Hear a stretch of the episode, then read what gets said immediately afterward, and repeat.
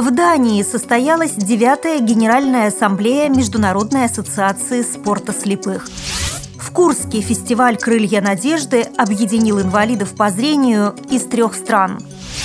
В Кирове Калужской области впервые прошел областной туристический слет инвалидов по зрению. Вологодские школьники с ограниченными возможностями здоровья смогут отправиться в США. Далее об этом подробнее в студии Наталья Гамаюнова. Здравствуйте! В Дании, в Копенгагене, состоялась девятая Генеральная ассамблея Международной ассоциации спорта слепых, на которой собрались делегаты из 41 страны мира. Россию представляла вице-президент ВОЗ Лидия Абрамова. Вниманию были предложены презентации и отчеты по футболу, голболу и дзюдо. Одним из наиболее важных был вопрос об изменении юридического адреса и штаб-квартиры Международной ассоциации спорта слепых и переносе их из Испании в Германию. Второй вопрос касался утверждения нового устава, который должен быть зарегистрирован в соответствии с законами Германии. Было принято решение проголосовать за него в целом, а затем создать специальный комитет по доработке итогового варианта и внутренних правил. За устав проголосовали большинство делегатов Ассамблеи. Состоялись также выборы руководства организации – президента, вице-президента, генерального секретаря, казначея, спортивного директора, медицинского директора и четырех членов исполкома, председателей региональных комитетов от Африки, Америки, Азии и Европы. На почетную должность члена исполкома из 15 претендентов была избрана вице-президент ВОЗ Лидия Абрамова.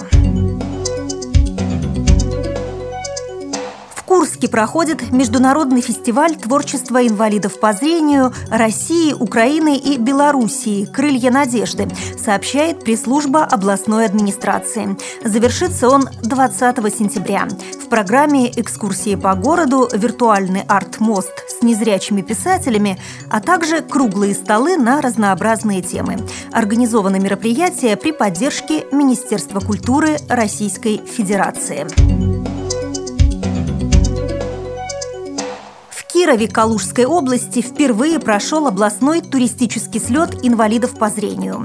В нем приняли участие около 25 человек. Своей целью он ставит социальную реабилитацию людей с ограниченными возможностями здоровья в связи с полной или частичной потерей зрения посредством спорта и туризма.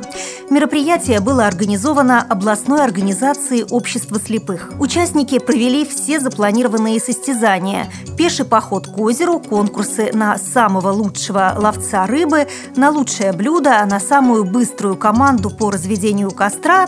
Были также спортивно-оздоровительные эстафеты на свежем воздухе. Победителям вручены денежные призы, а всем участникам – памятные подарки.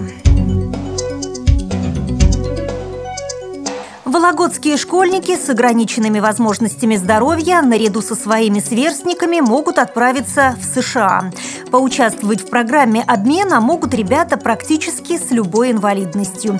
Те, кто изучает английский язык в средней школе. Всем желающим предстоит пройти предварительное тестирование на знание языка.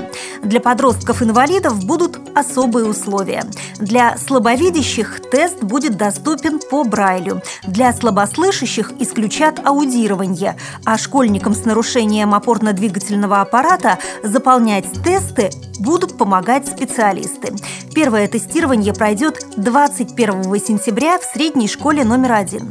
Подробную информацию можно получить по телефону 8 812 320 79 81.